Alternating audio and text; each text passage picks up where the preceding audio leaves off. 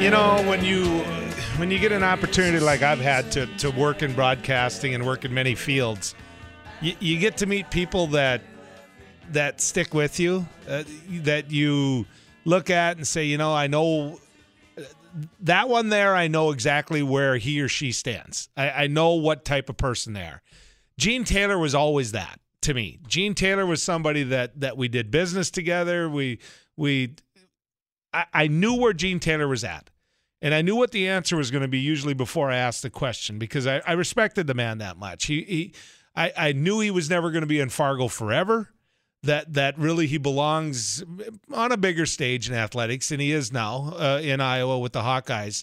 But that he was always going to be a Bison. He worked very closely with Scott Miller. I tried to keep Gene as informed as I could. Not that I needed to, because he has enough friends in Fargo here, but. Uh, I tried to make sure Gene knew what was going on with Scott, kind of behind the scenes. I've asked Gene to come on with us today. Gene Taylor, good to have you back on News and Views. How are you, Joel? Good to good to have you be back on. Unfortunately, in a tough tough day for everybody. Yeah, really but is. you know, like we've said, Gene and you and I talked. It, it it's such a celebration of a great life spent. He did exactly what he loved to do. You know, think about that. How many of us, you know, a lot of us, maybe because we are in the sports, we love the business so much, and you obviously love the media and radio. You know, very few people really. He just loved his job. I mean, the guy. I don't think he ever had a bad day at work. Maybe he did. They, we, you know, maybe there were times that, you know, he had frustrated with a call or something. But uh when you're around him, you never felt he ever had a bad day. You, you just didn't. He just loved, and he loved the Bison. He loved the Red Hawks, and he genuinely cared about those athletes. I mean, a great deal. It really did. He really cared about those men and women that he covered. I, think about people like you and Matt Larson and others who do those type of jobs, and any game day. it- It's a juggling act. You you could be in a room full of people that hey, you need to get some dollars out of to support your athletic program. You could be meeting with parents that you really need to say, hey, let your your young man or young woman come to our institution. I promise I'll take care of them. The one thing that you never had to worry about was your your your radio broadcast because of Scott Miller.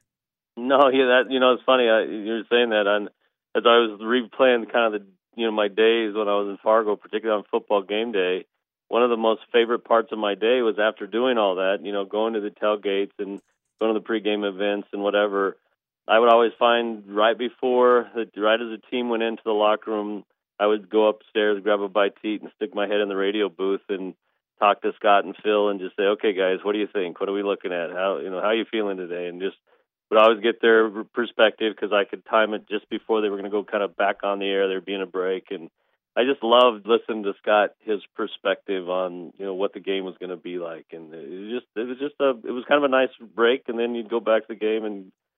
But it was always nice to get Scotty's perspective on things before the game. I, I always loved how Phil Hansen never would step over Scott. He he learned to kind of stay out of the way and let him just bring it home. you know, let, let let him shine with that my oh my at the end. And those two became such a great team up in the booth, and then Jeremy on the sidelines. That was a pretty pro team you put together, Gene.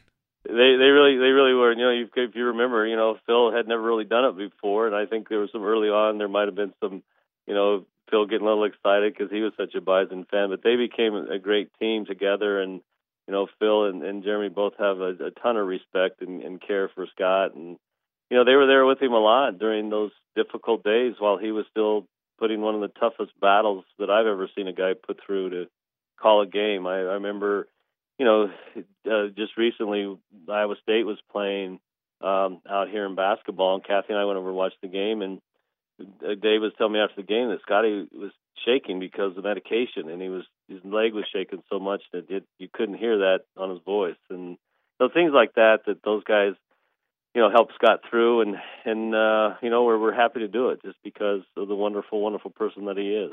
Uh, let's let people behind that curtain a little bit, though, because I think Scotty would like that. Uh, here's the thing about Scott Miller. I, I, I think it's fair.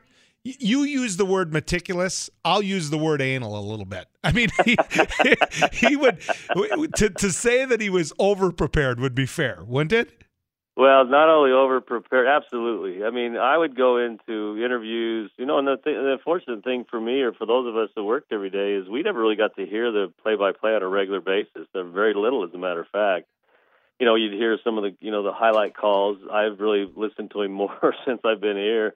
Uh, you know, called Bison games, but uh, he was meticulous and every detail was prepared. And, and and not only that, but have you ever? I'm sure you have, but Ever watching pack up after a game? Oh God, oh God! you know, and that's what I'm leading up to here, Gene. When when we would go down to Frisco for the last five years, I've been there, and where we would broadcast from was, the, you know, the same booth that that Phil and and Scotty would be working out of. And Scott right. Scott would get down there on Thursday with the team, and he'd want to set up his gear.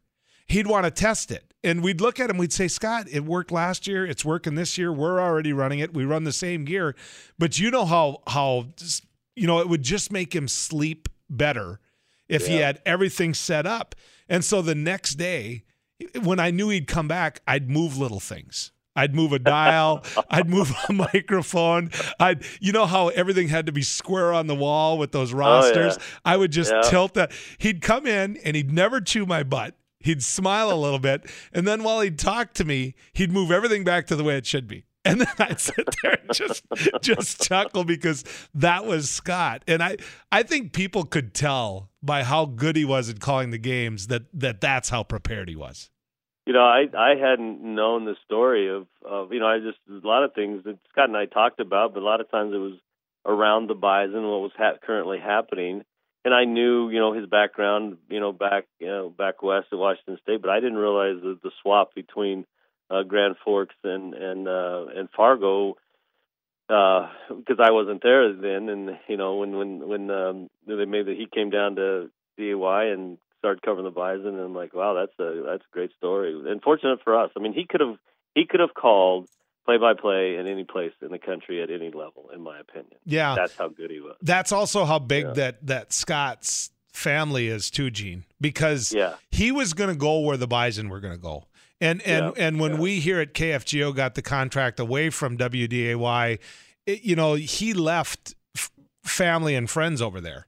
And and I yeah. always I always told him I said Scotty you don't got to feel like you know that if you talk to them if you hang out with them I said these are your friends I mean do, you know and and they really still remained part of his life when when he was sick at the end here and I'd go visit him at the hospital he would he would talk about uh, as he referred to him uh, with such respect Mr. Marcil and and yeah. the time that he worked with him and I I think that that needs to be brought into this conversation how how that was part of Scott's life as well. It was, and and really, really good friends at both. You know, well, everywhere he went, whether DAY, the Forum, obviously KFGO, you know, the Bison family, and you know, I I said I think you know my interview with with the newspaper was that you know Scotty's got his immediate family, um, his close relatives, but he's got a much bigger family that that they're everybody's hurting today. Those of us that knew him intimately, uh, that we've been able to share some friendship stories. But there's a whole group of fans out there that he brought Bison football and basketball and the Red Hawks fans to life uh, where they wherever they were, whether it's the lakes during the summer or out on their tractor, and the way he could describe a, a play or you know think of the great moments and just uh, you know those things we'll miss and and that's you know kind of I guess how we get over the sadness is recalling those memories and and just enjoy the time that we had with him because it wasn't long enough. That's for sure. Yeah. The other part is they're not making many more like him, Gene. They're not easy to find, are they? No, no, you know, and that's you know there'll be somebody in the issue going to have to go out and, and and find a replacement, and it's they'll be good and they'll be professional, and it'll be a those gonna you know not, nothing against whoever steps in because I'm sure they'll be talented. It's it's going to be a void because it's you know it's we become Scotty becomes a part of us, becomes a part of our family, and and that's the same way with the fans. And you know, you you he brings the, you know the, the memories to life, and, and and then the different voice is going to be a little different for everybody for a while, and that'll just take some getting used to. But I'm sure he'll never be forgotten. That's for sure. Yeah, no, Gene, no way. The people up here in the North Country needed to hear from you. Uh, congratulations on your great success. I appreciate you taking time with us today. Thanks for having me on, and you hang in there. You bet. Gene Taylor, ladies and gentlemen, assistant athletic director for the Iowa Hawkeyes and uh, former athletic director for North Dakota State University.